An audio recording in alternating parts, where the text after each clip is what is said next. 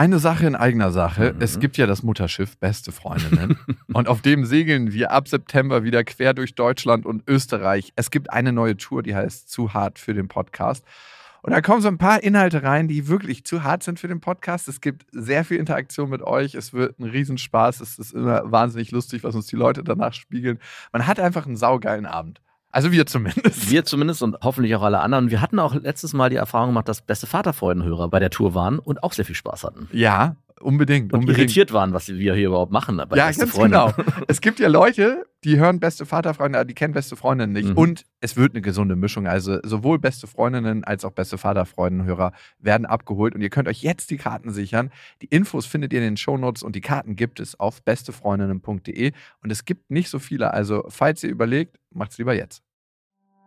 Warum gibt es die Welt? Papa, ich hab dich lieb.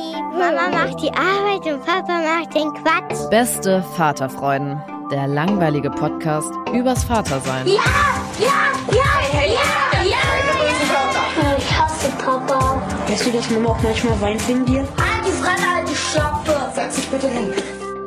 Hallo und herzlich willkommen zu Beste Vaterfreuden. Hallo. Du, ich habe mich ja schon oft gefragt, ob ich nicht das perfekte Modell lebe eigentlich, ne? Also es Äh, heißt ja immer so klassische Familie und alle kommen zusammen und sind fröhlich und essen zusammen Abendbrot und morgens ist man ein bisschen maulig und isst zusammen Frühstück, aber alle haben sich so wahnsinnig lieb und man kann um alle zählen.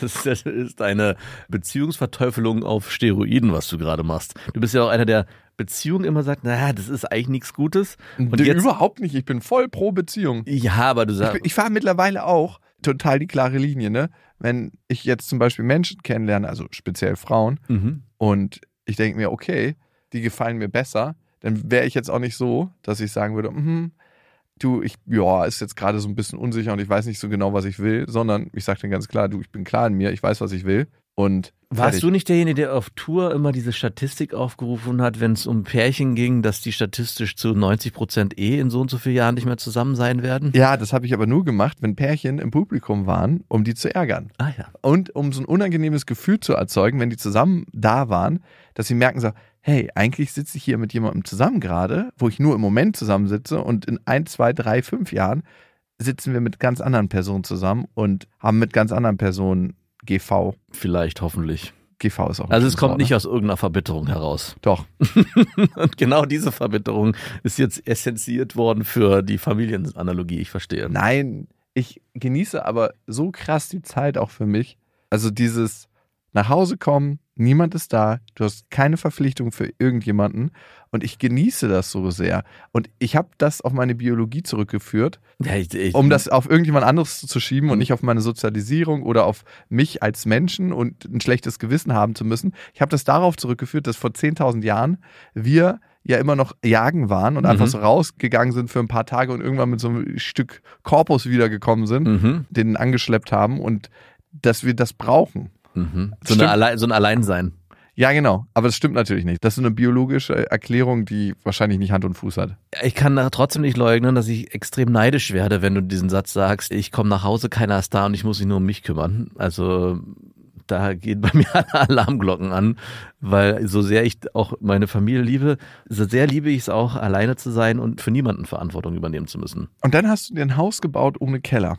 Das ist ja mehr als fahrlässig. Ja, ich habe einen Raum für mich, das muss erstmal Ja, reichen. du hast eine Kammer für dich. Eine Kammer, das ist, Das ist kein Raum, das ist eine Kammer. das ist eine Kammer. Zweimal 2,50 Meter oder so, ne? Äh, ich, sieben Quadratmeter hat sie, glaube ich. Okay, dann sind das dreimal 2,50 so circa. Aber ich mag meine Kammer. Mhm. Mhm. Meine Kammer ist deine Wohnung, ist die Analogie dazu. Wenn ich da reingehe, habe ich auch nicht meine Ruhe, aber ich bilde es mir zumindest ein. Meine Frau will jetzt bald irgendwann verreisen mit ihren Freundinnen und die Kinder sind auch ausquartiert. Mega. Für so und sie meinte zu mir, ist es okay?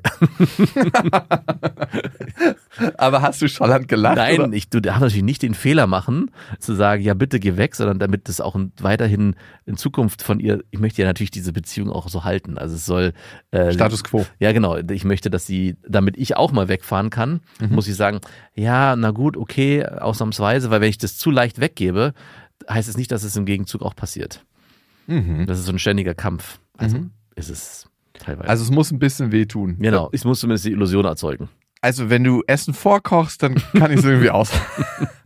Es hat meine Oma früher mal für meinen Opa gemacht, Essen vorkochen. Ja. Das macht gar keiner mehr. Du, das macht meine Schwiegermutter auch. wirklich? Der Mann von ihr ist nicht überlebensfähig. Der kommt auch zu uns zum Essen, wenn der nicht da ist. Die ist manchmal so, so eine Woche verreist und seine Ernährung in der Zeit ist Rührei, Tiefkühlpizza. Das sind die beiden Tage, hält er so durch und danach isst er Brot, wird aber dann meistens von uns mitversorgt. Ich finde, es gibt eigentlich nichts Unmännlicheres, als überhaupt nicht kochen zu können. Ja. mm. Also wirklich so ein richtiger Dulli in der Küche zu sein. Lädst du Frauen zu dir ein und bereitest für die äh, dann auch, Ah, ah. kochst du für die? Hast du Nein. schon mal so ein richtiges, Nein, noch nie. Aber du bist ja jemand, der gut kocht, also zumindest gut Essen zubereiten kann und einem das Gefühl gibt, ich kümmere mich um euch. Das machst du sehr gut. Ja, das würde ich sagen, kann ich auch gut. Ja. Allerdings bin ich immer eher jemand, der zusammen kreiert. Also wenn man irgendwie Mhm. zusammen kocht, dann macht man es zusammen und nicht einer für den anderen. Und klar, wenn man dann in einer Beziehung ist, kann man auch für den anderen kochen, aber nicht am Anfang.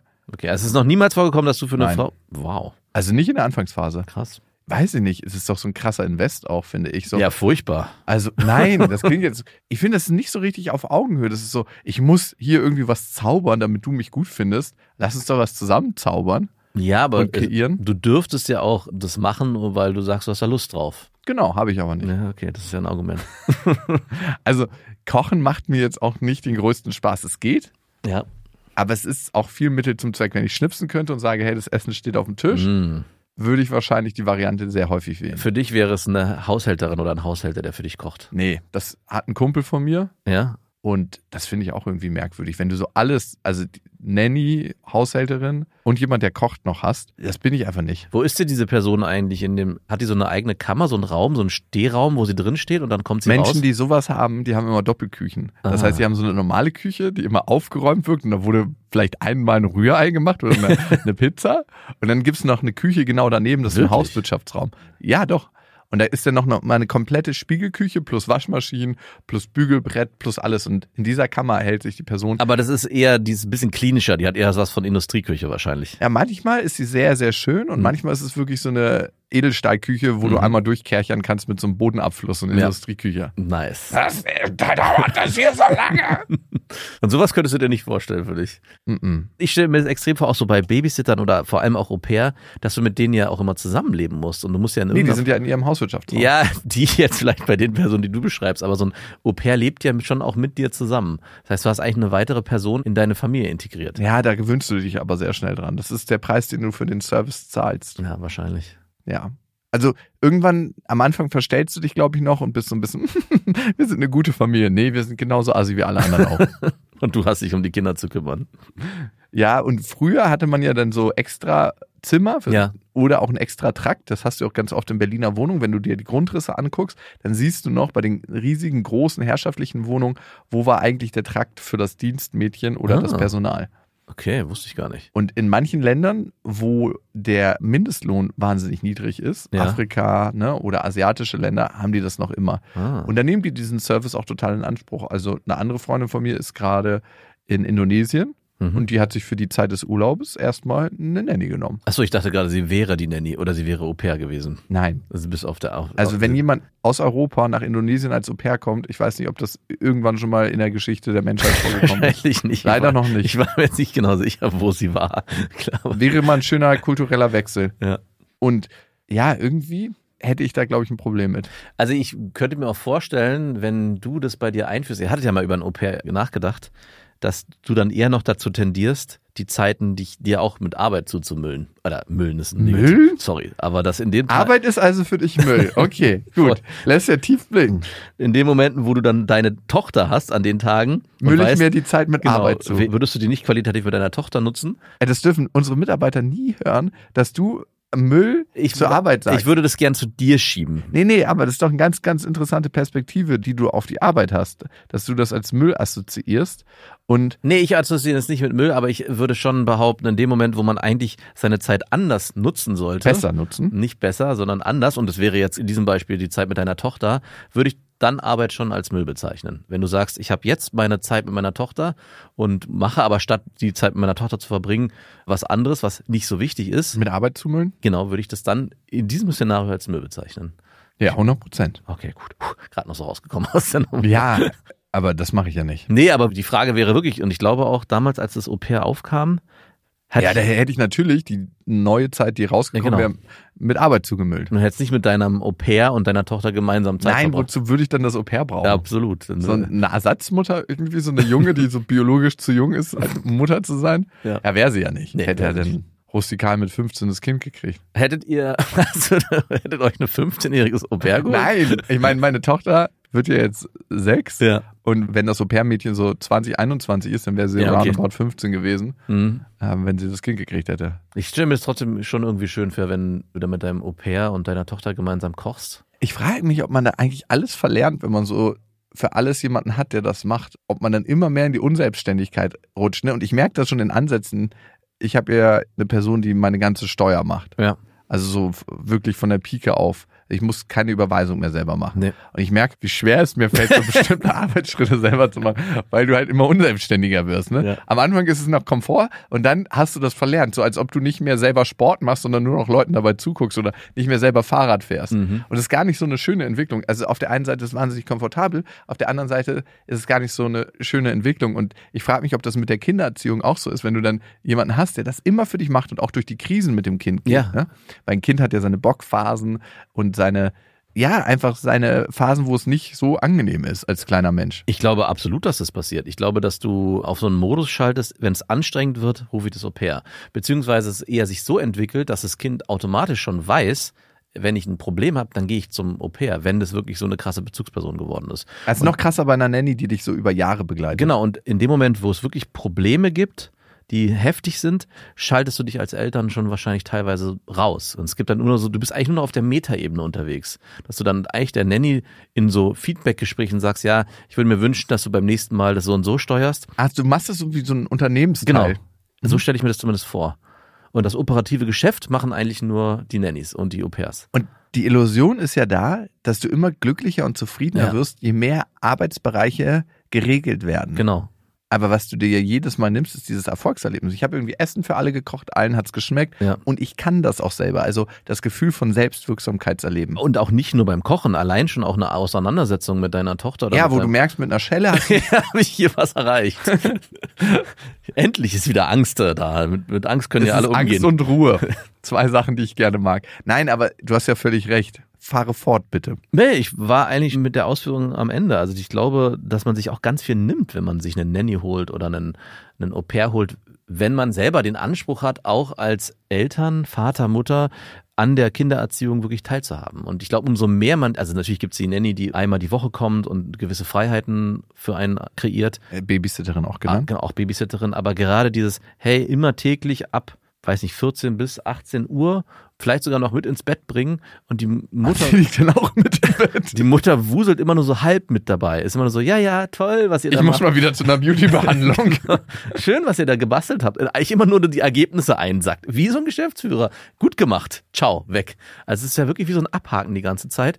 Und dann sich am Ende wundern, hey, warum ist eigentlich keine Beziehung zu meinen Kindern entstanden? Ja, andererseits, wenn du zum Beispiel in einem Land lebst, wo das relativ gängig ist und du noch nicht mit deinem Kind im Kindergarten bist, kann ich es gut verstehen, wenn eine Person da ist und du dir das auch leisten kannst, Ja. die für eine bestimmte Zeit des Tages aufpasst. Genau, ja. Ich rede von der Situation, es gibt den Kindergarten von 6 bis 16 Uhr, danach gibt es die Nanny. 6 bis 16 Uhr, was ist denn das für ein Frühaufsteher, Kindergarten? so So maximal. ekelhaft. So So maximal. Alle so maximal verschlafen. So, Macht, dass sie um 16 Uhr ins Bett kommen. Wir müssen morgen wieder um 4 Uhr aufstehen, um in den Kindergarten zu kommen. Ja gut, 10 Stunden ist vielleicht ein bisschen viel, aber diese 8 Stunden Maximalzeit, die man halt kriegen Ja, kann. 8 bis 16 Uhr. Ja, So eine ganz gängige Zeit. Ah, ich finde es auch immer krass, wenn ich bei mir in der Kita meinen Sohn abgebe und dann schon die ersten schläfrigen Kinder schon seit ewig sind immer die gleichen Kinder früh da und erstaunlicherweise gibt es auch so ein paar, die immer auch von denen am spätestens als letztes abgeholt werden. Ja, das sind Leute, die einfach einen 9-to-5-Job haben und Ja. das ist ja auch völlig okay. Ja, klar, es ist absolut okay, aber äh, ich frage Du hast mich ja schon deine Verachtung für, Ja, das merke ich. absolut, ich merke auch immer, dass ich so ein bisschen hochnäsig aus der Kita rausgehe, wenn ich meinen Sohn So um früher 14.30 Uhr abhole. genau, genau, 14.30 Uhr abhole vor allen anderen. Ach, ihr bleibt noch. Okay. Viel Spaß. Auch wenn ich meinen Sohn noch so mitten im Spiel ist und so und die anderen Kinder schon rufen, hey, dein Papa ist da. Mhm, dein Papa ist da. Und Äh, ihr müsst noch bleiben. Hängt da bitte noch ein Schon dran. ja, du kannst dir gar nicht vorstellen, wenn ich meine Tochter abhole nach 15 Uhr, wie schnell ich dann Fahrrad fahre von der Arbeit zur Kita, Ja. damit ich sie rechtzeitig abhole. Ich rede mir dann mal ein, okay, das ist eine gute Sporteinheit jetzt gerade, sondern ich bin getrieben von diesem schlechten Gewissen, sie später als 15 Uhr abzuholen. Habt ihr auch so eine Methode, wo ihr irgendwie signalisieren könnt, dass die Kinder abgeholt sind? Wir haben so eine Klettwand, wo die Kinder selber abziehen müssen, ich bin abgeholt. Und was, Nee. es ist mir noch nie passiert, dass unser Bild als letztes abgezogen wurde. Und ich Aber das manchen Kindern bestimmt schon sehr oft passiert. ja, ja, und ich frage mich jedes Mal, wenn ich da so, so sehe, so, und die dann so langsam weniger werden, denke ich mir, oh, wie bitter muss es eigentlich sein für das Kind, das so als letztes, hm, okay. Kognitive Neubewertung, sage ich da. Einfach ein Reframing. Wenigstens werde ich abgeholt. Ja, wenigstens werde ich abgeholt, genau. Du darfst als letzter den Laden zumachen. An dieser Stelle eine kleine Werbung. Und es ist Ikea mit Small Start und ihr kennt die Serie für Kinder, da können Kinder alleine Ordnung lernen und aber auch ihr Leben gestalten im Kinderzimmer. Und das ist eine Serie, die mitwächst, das heißt sehr, sehr praktisch. Und Kinder entwickeln sich ja immer weiter, schneller als man denkt. Also ich habe jetzt gerade meine Tochter angeguckt und gedacht so, wow, vor zwei Monaten war die noch ganz anders. Ja, meine große Tochter sieht aus wie eine, wie eine alte Frau mittlerweile fast schon. Ja, wenn sie so ein Tuch umbinden. Ne? Das macht meine Tochter öfter mal. Und das Schöne an Smallstart ist, wie gesagt, dass es sich mitentwickelt und es gibt was Neues. Nämlich neue Accessoires im Sinne von, die Fronten kann man jetzt wählen, welche Farben man haben möchte und die Griffe sowie weitere tolle Accessoires. Also das heißt, man kann es nochmal individueller gestalten. Die Griffe sind auch herrlich groß. Die Kinder können die Möbel alle selber gut bedienen und es sieht einfach super individuell aus irgendwie. Genau, und die Kinder können diesmal auch selber mitbestimmen, wie sie ihr Zimmer gestalten. Und ich erlebe das auch gerade bei meiner Tochter, die sagt, hey, ich möchte jetzt einen neuen Schrank und ich möchte das so und so haben. Und Ich mache einfach mal neue Griffe. ich mache einfach mal neue Griffe. Du glaubst nicht, was manchmal nur ein bisschen andere Farbe macht mit der individuellen Auslebung dieser ganzen Sachen. 100 Prozent. Und die kann man jetzt wechseln, sowie andere tolle Accessoires. Small Start bei Ikea, schaut mal vorbei. Die Infos dazu findet ihr auch nochmal in den Shownotes. Und auf ikea.de. Naja, auf der einen Seite, ne, wir haben jetzt gerade über extreme Luxusthemen geredet. Ne? Ich war in der S-Bahn letztens und dann kam eine Frau rein und die hat nicht gebettelt in dem Sinne, sondern sie hat einfach alle Leute gefragt, ob sie ein bisschen trockene Zeitung hatten, weil sie auf der Straße gelebt hat und damit ihre Sachen ausgestopft hat, dass sie wieder trocknen. Weil die schlimmsten Tage, habe ich von einem Obdachlosen erfahren, sind nicht die ganz kalten Tage, die trocken sind, sondern die kalten Tage, wo es genauso um Null ist Mhm. und wo es regnet, wo alles Mhm. so nass und feucht wird. So wie heute. Ja. Und es kein trockenes Örtchen mehr gibt und du einfach draußen bist. Ja. Ich habe heute Morgen auf dem Weg hierher jemanden gesehen, der wirklich in seinem Schlafsack mit so einem Schirm über sich geschlafen hat. Und ich habe es auch erst gar nicht erkannt und dachte so, boah, wie bitter, ey. Es hat geregnet und dieser Schirm war ja auch, war so ein kleiner Knirpsschirm, der hat nicht wirklich viel abgedeckt, Aber das Gesicht ist trocken. aber das Gesicht ist trocken geblieben.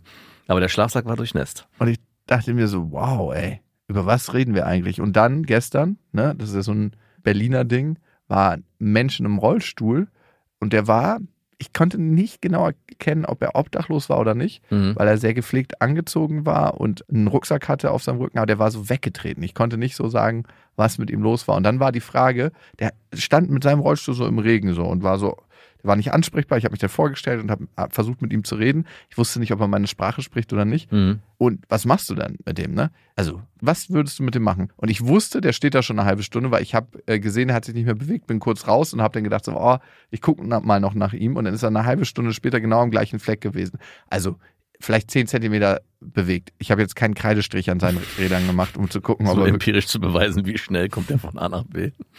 Ich würde wahrscheinlich nichts machen. Was hast du denn gemacht? Ich habe mich gefragt, was ist mit dem? Hat er sich zugedonnert und hat Ja. irgendwie die Wirkung unterschätzt und kummert jetzt gerade ab in Ja. seinem Rollstuhl? Kann ja auch sein, ne? Ja. dass er irgendwie so gesagt hat, so, oh, ich baller mir mal ein. Und dann so drei Ecken weiter hat er gemerkt, er kommt nicht mehr voran. Und dann musste er im Regen kampieren. Also ich habe ihn erstmal angesprochen, habe mich wie gesagt vorgestellt und dann ist er nass geworden. Dann habe ich gedacht, okay, ich schiebe ihn wenigstens mal unter einen Erker. Und dann wusste ich nicht, ob das in Ordnung da, und dann was? unter so einen, so einen Erker Was, denn- was ist denn dein wenn so ein Haus so einen Vorbau hat Ah, okay. vorne, wenn so ein Balkon quasi Ja. eingefasst ist ins Haus. Das nennt man Erker. Es gibt Gauben, das sind die auf dem Dach, Mhm. ne, wenn diese Fenster so Ja. rausstehen und man kann in der Dachschräge stehen. Ja. Und dann gibt es Erker, genau. Ah, das heißt, okay. Hattest du ihn darauf angesprochen, dass du ihn schiebst oder hast du ihn einfach geschoben? ich habe gesagt, ich würde sie jetzt hier mal ins Trockene schieben, wenn sie nichts dagegen haben. Und darauf hat er nicht geantwortet. Also habe ich das mal als Ja genommen. Ist ja auch extrem übergriffig eigentlich. Ne? Eigentlich schon, ja. Ja, aber der Mann braucht ja auch in irgendeiner Weise. Ab wann ist es unterlassene Hilfeleistung und ab wann ist es übergriffig? Und dann habe ich ihn ganz langsam geschoben, Ja. damit er es nicht merkt. Und währenddessen den Kreidestrich neu versetzt. Nee, und ich habe dann seine Bremse wieder angezogen. Immerhin. Und genau, dann stand er im Trocknen. Dann bin ich eine halbe Stunde später wieder raus und hat er sich wieder in den Regen geschoben. Ah. Und er kann nicht reingerollt sein, weil er hat seine Bremse gelöst. Und dann stand er wieder so im Regen und dann dachte ich so, genießt er das vielleicht? Vielleicht, ja. Ich könnte mir vorstellen, dass Drogen im Spielen waren. Naja, auf jeden Fall hat er geschlafen und dabei extrem gesabbert. Mhm. Und ich habe mich schon gesehen, wie ich so ihn nehme und nach oben und dann abschrubbe in der Dusche. Was ist das wie so aus so einem schlechten Film? so ganz übergriffig. So. Er wollte das überhaupt nicht. Und ich, so, ich tu dir jetzt mal was Gutes. Komm mal neu mit. einkleidest, ihm Geld in die Hand drückst. Ja, was warmes. Und für ihn würdest du kochen, oder? Ja, für ihn hätte ich gekocht. Unser erstes Oder wäre das Date. dann auch so ein gemeinsames Ding gewesen? ihn hätte ihn rangeschoben. Wie- wieso und denn seine allein? Hände bewegt so mit dem Kochlöffel. Wieso denn alleine, wenn man es auch gemeinsam erleben kann? Schniffelst du schon mal unser Gemüse? Und er so immer noch am Schlafen und Sprung. Eigentlich ist es die, Ach nee, du bereitest die Soße vor. ist der perfekte Partner für dich, weil er sich überhaupt nicht wehren kann. Du kannst alles mit ihm machen wie mit einer Puppe. Ich schieb ihn dann so auch vor den Kamin und es wird ihm einfach so richtig schwitzig heiß. Aber er trocknet mir schön. Und da kommt deine Tochter. Papa, wer ist das? Das ist Herbert. Den habe ich heute auf der Straße gefunden. Meine Tochter war extrem interessiert an dem und wollte erst nicht sich quasi ihm nähern, weil sie Angst hatte. Ja. Aber gut, der, ich meine, Hier in der Stadt erlebt ja auf jeden Fall Dinge, die weit weg von Gut und Böse sind. naja, dann habe ich beim Krisennotdienst angerufen und die Frau so, ja, hallo? Und ich so, hab ihr die Situation erklärt und sie so dann, ja, ist der Mann denn obdachlos? Und ich so, ja, woher soll ich das wissen? Ich habe jetzt ihn nicht kontrolliert nach seinen Papieren. Woran erkennt man das denn? ja, woran, genau. Und sie so, weiß ich auch nicht. Und ich so, warum stellen Sie denn solche Fragen, wenn Sie das selber gar nicht wissen? Und sie so, dann ist das ein Fall für die Feuerwehr. Und dann habe ich gedacht so, rufst du jetzt die Feuerwehr? Und dann habe ich bei der Feuerwehr angerufen. Wie hast du denn 112 gerufen oder hast du dir eine andere Nummer rausgesucht? Welche andere Nummer? Na, man kann auch. also ich habe erst versucht, beim Kältenotdienst anzurufen, weil ich dachte, so, hey, könnte auch ein Fall für einen Kältenotdienst sein. Ja. Und dann Öffnungszeiten ab 19 Uhr. Und dann dachte ich so, alter Schwede. Und dann habe ich bei der Feuerwehr angerufen und da erstmal so, wir sind gerade extrem überlastet, kam so eine Warteschleife. Nur wenn es ganz, ganz dringend ist, bitten wir Sie, diese Nummer anzurufen. Und dann dachte ich mir so, ja, was denkt ihr denn, warum ich anrufe? ja. Und dann bin ich halt nicht durchgekommen bei der Feuerwehr, tatsächlich nicht. Wow. Und dann habe ich gedacht, jetzt gehst du noch mal raus. Und dann hatte ich gesehen, dass er sich noch mal in den Regen geparkt hat Ja. und wieder wach war. Und dann habe ich noch mal versucht, mit ihm zu reden. Mhm. Und- das, ist, das ist ja richtig Zeit investiert. Ja, Mann, das ist ein Mensch, der Hilfe braucht. Ja, okay. Also habe ich zumindest gedacht. Mhm. Vielleicht war er das auch nicht. Ja. Und da kam er schon wieder mehr klar. Das heißt, er scheint da irgendwie einen harten Rausch gehabt zu haben. Oder vielleicht aber auch irgendeine psychische Situation, die ich nicht erblicken konnte. Was habe ich getan? Mm, ihn wieder unter den Erker gerollt? Ich habe dann gefragt, ob er irgendwie finanzielle Unterstützung braucht. Und er Oder ob er vielleicht eine Coaching-Session braucht. mein kleines psychologisches Check. Ich könnte Ihnen helfen. Jan Jakob. Ich habe ihm dann versucht, Geld zu geben, Ja. aber er konnte den Schein nicht greifen. Und dann hat er so nach dem Schein gezittert und hat den auch immer wieder fallen gelassen. Weil ich habe nämlich gesehen und ich bin nur auf die Idee gekommen, ihm Geld zu geben, weil er sich nach einer kleinen Dose, die zerknüppelt war, auf der Erde gebückt hat. Ja. So aus seinem Rollstuhl raus, nach vorne gebückt und wollte die Dose aufheben. Mhm. Und dann dachte ich mir, wenn er Pfand sammelt in seiner Rollstuhlsituation, dann braucht er auf jeden Fall Geld. Ja. Und dann dachte ich, ich gebe ihm Geld. Also einmal, weil es ihm hilft und weil ich mich dann so ein bisschen aus der Situation mit meinem Gewissen rauskaufen kann. Absolut, ja. Wie viel Geld war's? 20er. Oh, ganz schön viel. Naja, wenn, dann soll er sich schon ein bisschen was gönnen. Mhm. Und dann hat er den nicht greifen können. Er hat ihn zu greifen gekriegt, aber er hat dann so gezittert, dass er, also nicht, weil er freudig erregt war, weil er wahrscheinlich in irgendeiner Weise ein neurologisches Problem hatte. Vielleicht Oder- hat er Parkinson oder ja. so. Ach so, gezittert. Ich dachte vielleicht auch. Äh, Weil er so freudig erregt war. Nein, weil sein, Du Rausch, Typ. weil sein. Rausch ausläuft. Ach so, weil er wieder auf Entzug ist. Ja, genau. Ja, konnte ich nicht sagen. Also es war ganz schwer, das einzuschätzen. Mhm. Auf jeden Fall, was machst du denn? Der hat wirklich zwei, dreimal habe ich ihm den wieder reingelegt, den, den Schein, und er hat den wieder weggezittert. Mhm. Was machst du? Hast du den irgendwie in eine Tasche gesteckt? Ja, oder? genau. Ich dachte mir, okay, nächste übergriffige Handlung. ich stecke ihm den Schein in die Tasche. Den wird er niemals finden. Doch, er hat gesehen, er hat mit seinem Blick habe ich gesehen, wie er das so verfolgt hat. Ja. Ich habe mir sein Portemonnaie rausgenommen. Wo hast du es hingemacht? An irgendeiner Stelle, wo er mit seiner Hand gar nicht naja, rankommt? ich habe ihn versucht, erst das so ein bisschen in die Brusttasche zu schieben und dann ist er dann irgendwie verrutscht und sonst ging nicht so richtig da rein. Und dachte mir, ey, wenn er jetzt irgendwie in eine Straßensituation gerät, dann zieht ihm irgendjemand anderes den Schein aus der Tasche. Ja, und dann hast du ihn irgendwo hingemacht, wo er niemals rankommen wird in seiner Situation, weil er so eingesperrt Ich hab's in seinen Rucksack gemacht. Genau, weil er so bewegungseingeschränkt ist. Das ist ja niemals dran. Nein. Und immer sitzt, er dann, ich habe noch 20 Euro in dem Rucksack, ich kann weder sagen, dass sie da drin sind, noch komme ich ran. Ich, aber sie sind da. Ein gutes Gefühl. Gutes Gefühl. Das ist so wie so eine Ich habe 20, Kryptowährung, wo du deinen Login vergessen hast. ich Ne? habe 20 Euro da hinten drin, aber ich komme niemals ran. Das ist, das ist nur ein Nee, Das ist überhaupt nicht lustig. Nein, das ist überhaupt nicht lustig. Es ist wirklich krass. Also wie lange würdest du sagen, hat diese ganze Situation gedauert? Na, eine Stunde. Ah, Eine Stunde hast du dich damit beschäftigt. Ja, ich Und das kann war auch, vor deinem Haus? naja, war ein Haus weiter. Okay. Und, Und da kam eine Frau raus und er meinte so, ich möchte nicht, dass der Mann hier unterm Erker steht. Und ich so, oh, zwingen Sie mich nicht, das schnell zu klären. ich habe nur einen Grund gesucht. Hopp, komm mit in die Wohnung, wir schrubben dich ab. Gut, dass sie sagen. So rückwärts den Rollstuhl hochgezogen, so schweißgebadet, sind beide da oben angekommen und dann mussten wir erstmal zusammen duschen. Baden bitte. Jeder auf seiner Seite. Ich hätte so einen kleinen Damm gebaut. Weißt du, dass das Wasser sich nicht mischt. Nee, nee, nee, nee, nee. Die Full Experience hätte ich dir. Würde ich dir Badezusatz kommt von ganz allein. Uiuiui. Riecht das schon noch mal ein bisschen anders als das, was ich vom Campen Dann kenne. hättest du ihn rasiert, überall natürlich. hättest du ihm was von deinen Klamotten gegeben? Ja, warum nicht? Also, hättest du ihm nichts? Also, das wären jetzt nicht Klamotten gewesen. Ich dann, weiß, wie du mit deinen Klamotten bist. Ja, aber das wären jetzt auch keine Klamotten, die ich danach irgendwie bei 30 Grad gewaschen hätte und dann wieder mir angezogen hätte. Okay, also du hast Klamotten, die du hättest geben können für den Fall, dass ein Obdachloser bei dir in der Klamotten sind mir nicht so heilig, dass ich sie über jemanden stelle, der bedürftig ist. Ich habe auch mal in Afrika, also ich, nee, ich, das klingt immer so heroisch, aber ich habe mal jemanden auf, in Afrika auf der Straße aufgelesen, der war tatsächlich am Verdursten dort und es war in Kenia und wir sind zu einem Nationalpark gefahren mit einem Jeep und unser Fahrer, du hast ja oft Fahrer und fährst nicht selber, weil Mhm. das ist die günstigere Variante tatsächlich. als, als europäischer Rich Boy man sich auch gerne fahren lässt. Und der Typ hat an der Straße gestanden und unser Fahrer wollte nicht anhalten. Ich glaube, die Story hatte ich dir mal erzählt. Nee, ich kenne die nicht. Nee? Obwohl, das könnte wieder so eine Situation sein, Wo Leute im Gebüsch warten. nee, Und- wo unsere Hörerinnen sagen, ha, Jakob erzählt wieder eine Geschichte, die er schon mal erzählt hat und Max reagiert darauf, als hätte er sie noch nie gehört. Genau. Aber ich glaube, ich habe die wirklich noch nie gehört. naja, auf jeden Fall wollte der Fahrer nicht anhalten, weil er meinte, ganz oft hat er es schon gehört, dass dann einer tut bedürftig am Straßenrand, Ah. tut so, als ob er verdurstet. Und wenn man angehalten ist, kommen alle anderen mit einer Knarre aus dem Gebüsch und sagen, okay, danke, ist jetzt unser Auto. Bei dem war das so, der hat sich dort auf die Straße, an den Straßenrand hingelegt, wahrscheinlich um zu sterben. Ah, okay. Und der hatte ganz, ganz trockenen Mund und ganz zerfurchte Füße schon, weil er die ganze Zeit barfuß auf dieser trockenen Teerstraße gelaufen ist. Und er hatte keine Kraft mehr. Und dann haben wir den halt genommen, ein bisschen Wasser eingeflößt. Und der hat so einen ganz kleinen Schlucken getrunken. Dann habe ich ihm meine Schuhe gegeben. Der hat ja fast nicht reingepasst, weil er schon so aufgedunsene, geschwollene Sch- Füße hatte. Ja. Dann haben wir ihn halt ins nächste Dorf gebracht. Und es war so hart zu erleben. Der ist da angekommen mit dem Auto und alle haben einfach nur gelacht. Die meinten so, yo, denkt ihr, wir haben hier Platz und Zeit, uns um jemanden zu kümmern, der verhungert und verdurstet? Da dachte ich so, ja, Mann. Das war einfach nur so Survival of the Fittest. Ja.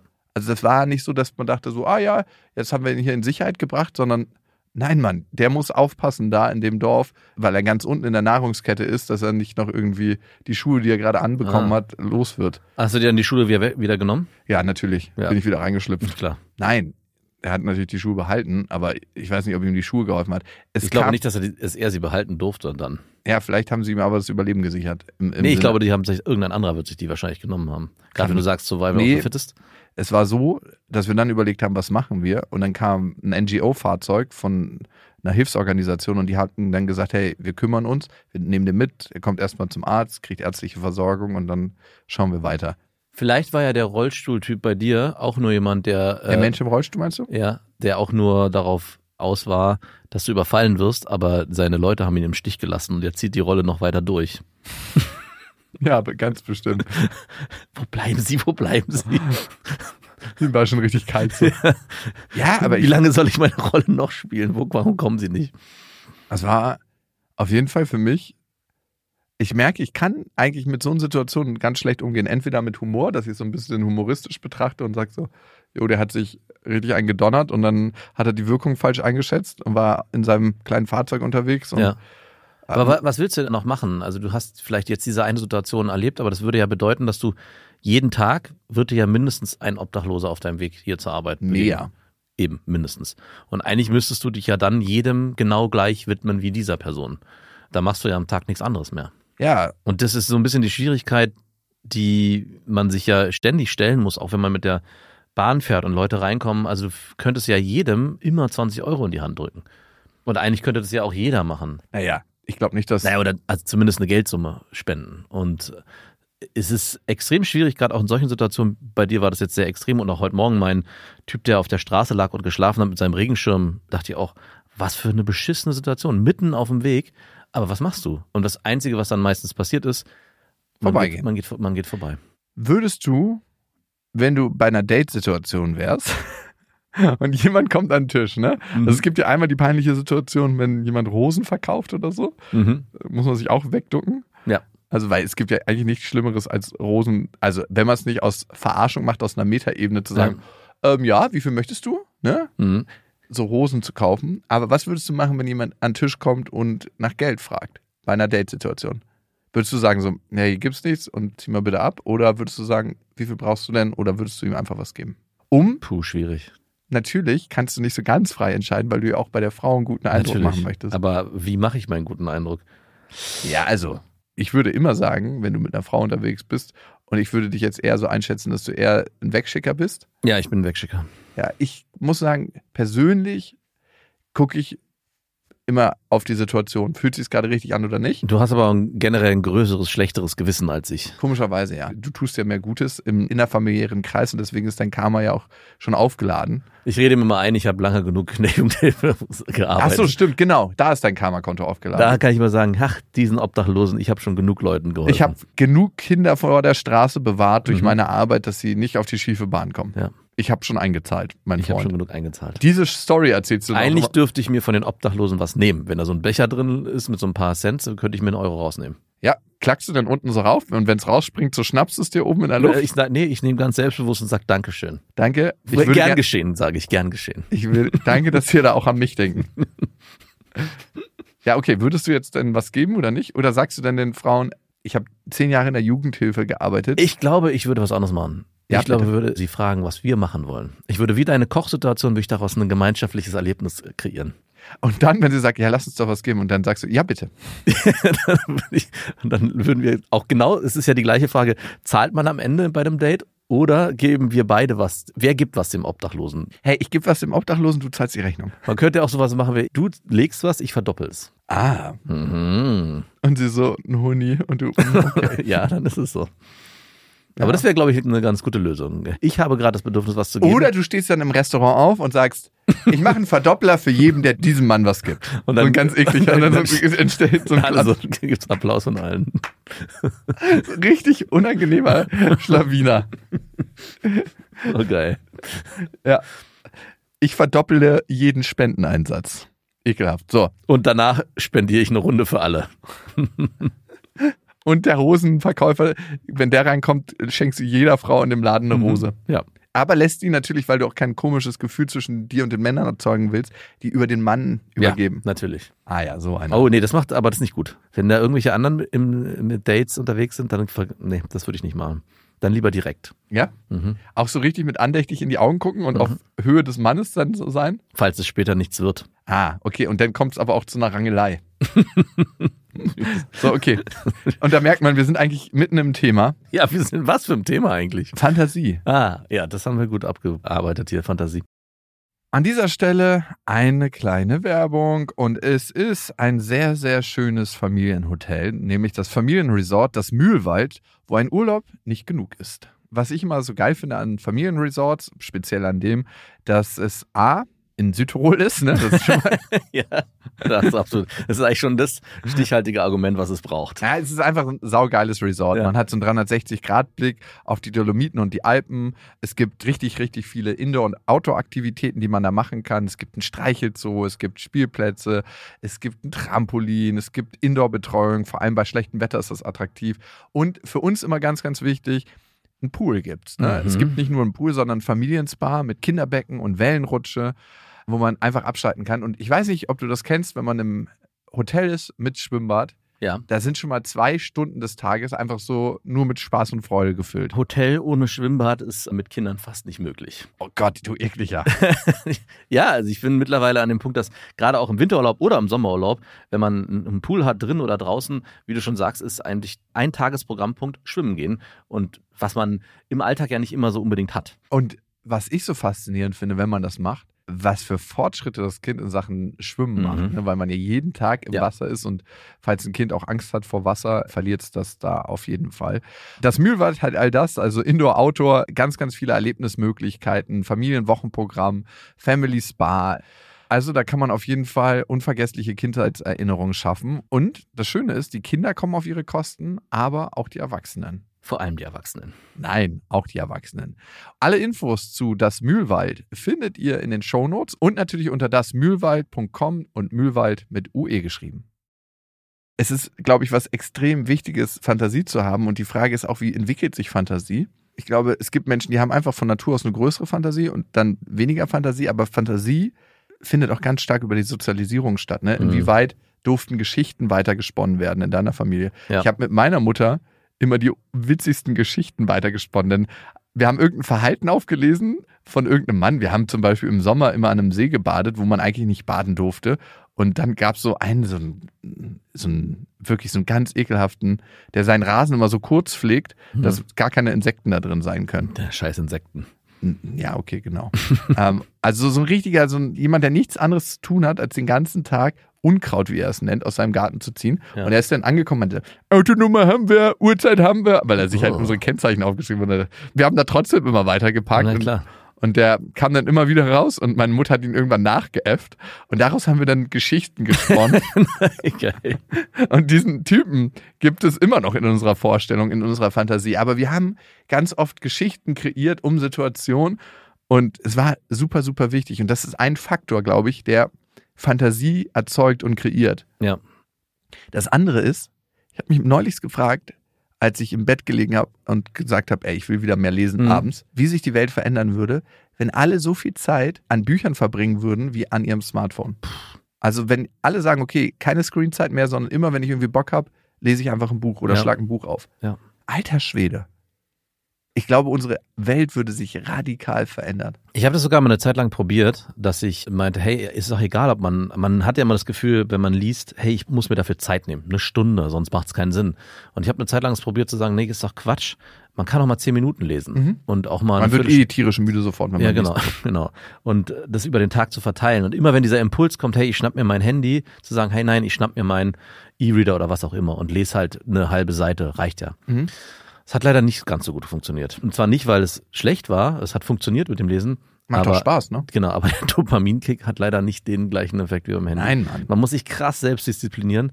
Was mir hilft dabei, weil ich selber zurzeit sehr wenig lese, dass ich mir größere, längere Geschichten, die ich auch cool finde, und es geht mittlerweile, meinen Kindern vorlese. Also nicht mehr nur noch diese fünf Seiten oder weiß ich, 20 Seiten Geschichten, die dann zu Ende sind, sondern wirklich auch ein Buch mit denen gelese, was sich über mehrere Wochen trägt. Und dadurch versuche ich gerade wieder so ein bisschen mehr auch ins Lesen für mich zu kommen.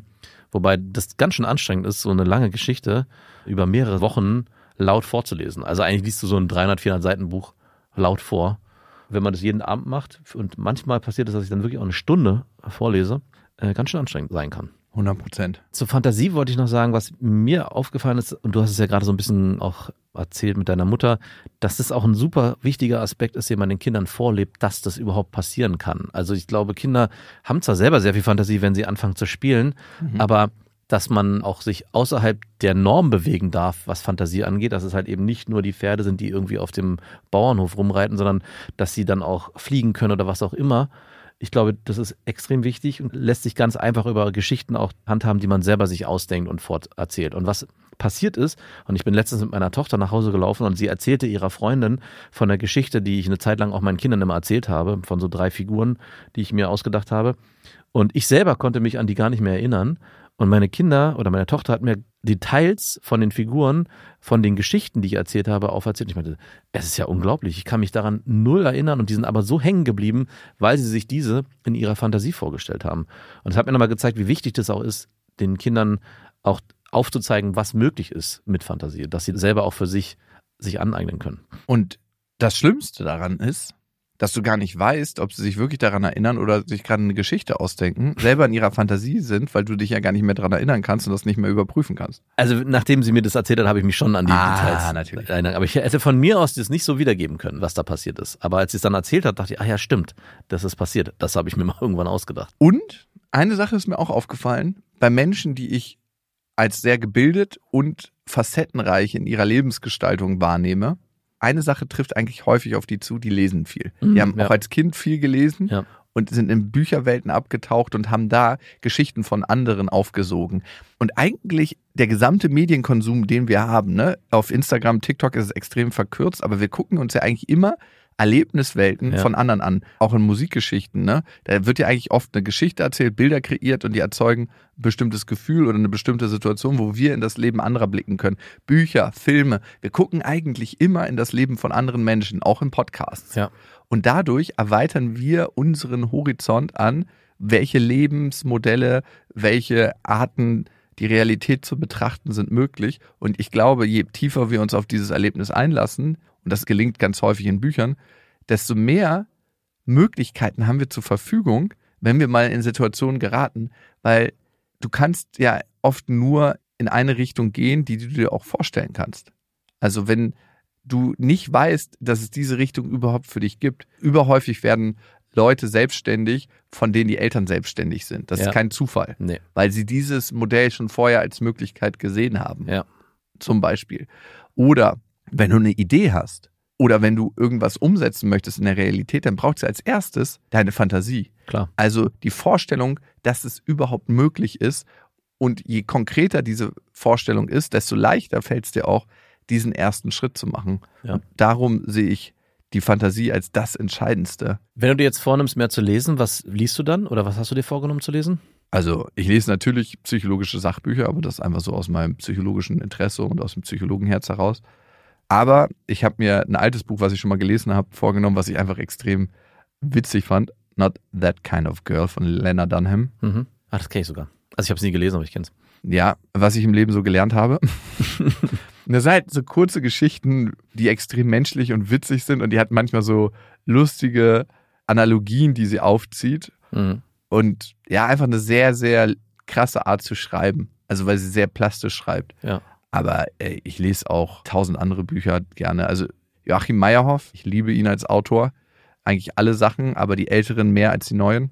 Also alle Toten fliegen hoch, Amerika. Und hast du für dich einen Modus gefunden, wo du sagst, dass genau dieses, ich gucke aufs Handy und gucke mir irgendwelche Shorts oder TikTok-Sachen an, über dann ja auch meistens eine längere Zeit. Es ist ja nicht so, dass man das dann wirklich nur zwei Minuten macht, sondern erstaunlicherweise ist dieses Fingerflicken dann doch manchmal 20 Minuten, eine halbe Stunde und man wundert sich, wo die Zeit vorhin vergangen ist. Wie fokussierst du dich darauf, okay, ich möchte jetzt lesen? Hast du da irgendwie eine Handhabe? Nee, ich bin tatsächlich vorerst beim Lesen am Abend. Hm. Dass ich sage, hey, kein Handy am Abend, Mhm. sondern ich lese am Abend. Was heißt kein Handy am Abend für dich? Also das, Eine Stunde bevor ich einschlafe, Handy weg. und machst es dann wirklich aus und Flugmodus und weg. Ja. Auch aus der Sicht irgendwo in einen Schrank oder Es keine liegt dann an der anderen Seite des Bettes, weil es ja auch mein Wecker leider. Okay, ja, das ist oft so die Ausrede und das Problem. Genau. Und dann, ja, lese ich was und grübel noch ein bisschen und gehe so ein bisschen den Tag durch und habe meine Abendroutine. Ja, und das tut mir gut, weil ich dann irgendwie abends nochmal anders zur Ruhe komme Ja, klar. und anders schlafe und es macht was mit meiner Fantasie, weil ich viel, viel, also Social Media ist so, dass ich die Dopaminstöße kriege, aber emotional nicht so tief abtauche. Mit einem geilen Buch Mhm. kannst du dich wirklich verbinden. Mit dir selber, mit dem Autor, mit der Autorin, mit deren Geschichte und damit verbindest du dich ja auch immer mit dir selbst und gehst in deinen eigenen Resonanzraum. Und das finde ich ist so das Krasse. Es gibt so, so unzählig viele gute Bücher und es kann ja auch leichte Kost sein.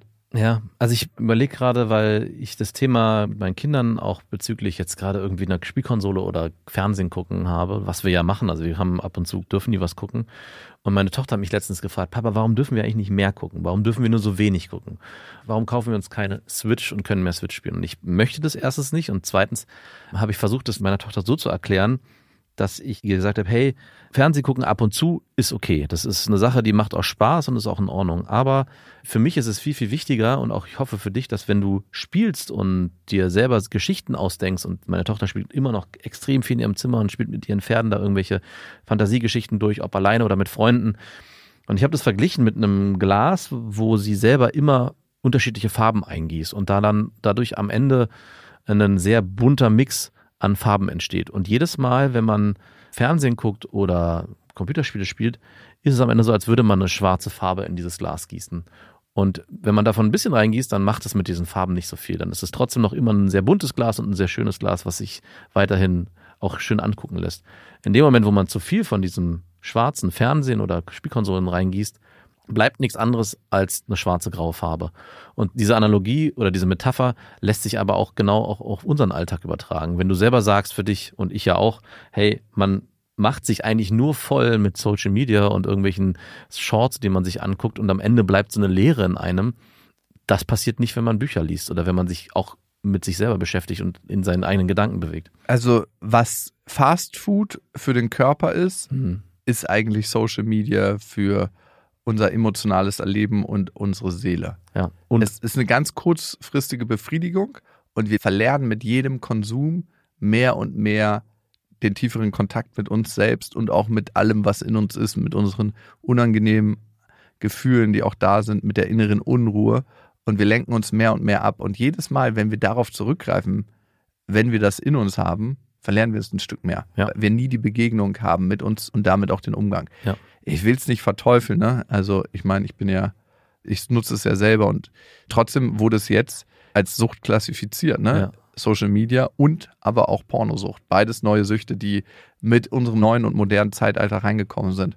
Und ich bin wirklich gespannt, was sich so in den nächsten 10, 20 Jahren auch zeigen wird, wie sich Entwicklungen auch bei Kindern und Jugendlichen vollzogen haben aufgrund des zu frühen Medienkonsums. Geile Story dazu, meine eine Nichte, die wollte unbedingt eine Brille haben, Mhm. weil meine Tochter auch eine Brille hat und die fand das irgendwie cool.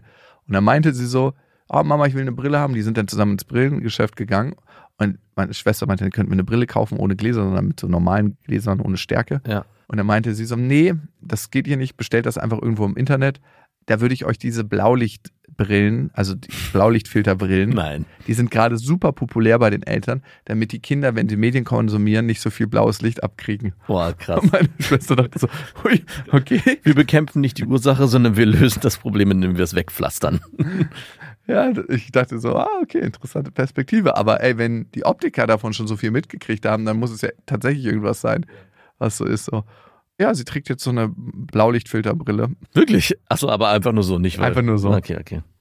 Ja, und darauf lese ich erstmal ein kleines Büchlein. Keine Sorge, Podcast hören ist natürlich auch wahnsinnig gut für die Fantasie. Aber tatsächlich, was Auditives hören, ist sehr nah am Buchlesen dran, weil alles, was passiert, baut sich ja in der eigenen Ja. geistigen und emotionalen Vorstellung auf. Es entstehen Gefühle, es entstehen Gedanken und das knüpft sich mit dem eigenen an. Also es ist schon tatsächlich sehr nah am Buchlesen dran. Ja.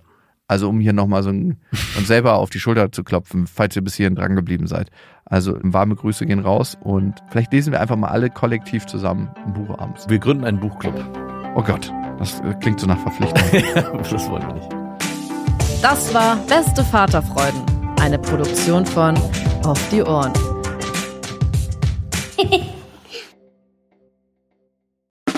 Der 7-One-Audio-Podcast-Tipp. So, ganz kurz, stopp, bevor ihr abschaltet. Hallo, Grüße, äh, hier sind wir nochmal. Wir sind äh, Niklas und David und äh, wenn euch diese Podcast-Folge, die ihr jetzt gerade gehört habt, gut gefallen habt, dann können wir euch nur sehr empfehlen, kommt mal rüber zu uns. Hört mal, hört mal, hört mal bei uns rein. Vielleicht ist das ja was für euch. Es ist eine Einladung. Ja, absolut. Also wir öffnen die Tür. Und ihr müsst nur noch reinkommen. Genau, kommt rein. Also vielleicht habt ihr jetzt noch was vor, vielleicht habt ihr noch eine Autofahrt vor euch, vielleicht wollt Genau. ihr jetzt gerade noch mal zu Hause ein bisschen Ja. sauber machen, aufräumen ähm, oder Freund, Freundin besuchen oder Oma und Opa, dann ähm, äh, hört doch einfach mal eine Folge. Wir sind quasi die 5 Euro, die ihr irgendwann mal in die Hosentasche gesteckt habt und dann die Hose gewaschen habt und dann äh, aus dem Schrank wieder rausnehmt und sagt, oh, hier sind 5 Euro. Das sind wir. Wir sind quasi ein Geschenk für euch. Und Ja. ihr wusstet aber noch nichts davon. Ja, ihr könntet wahrscheinlich gleich reicher sein, wenn ihr uns hört. Ah, gedanklich. Also mental ähm, Bereicherung im äh, Mindset. Falls ihr äh, Mindset-Defizite aufweist. Kommt We vorbei. got you covered. Wir gleichen das aus. Also bis gleich. Dudes, der Podcast. Überall und auf allen Podcast-Plattformen.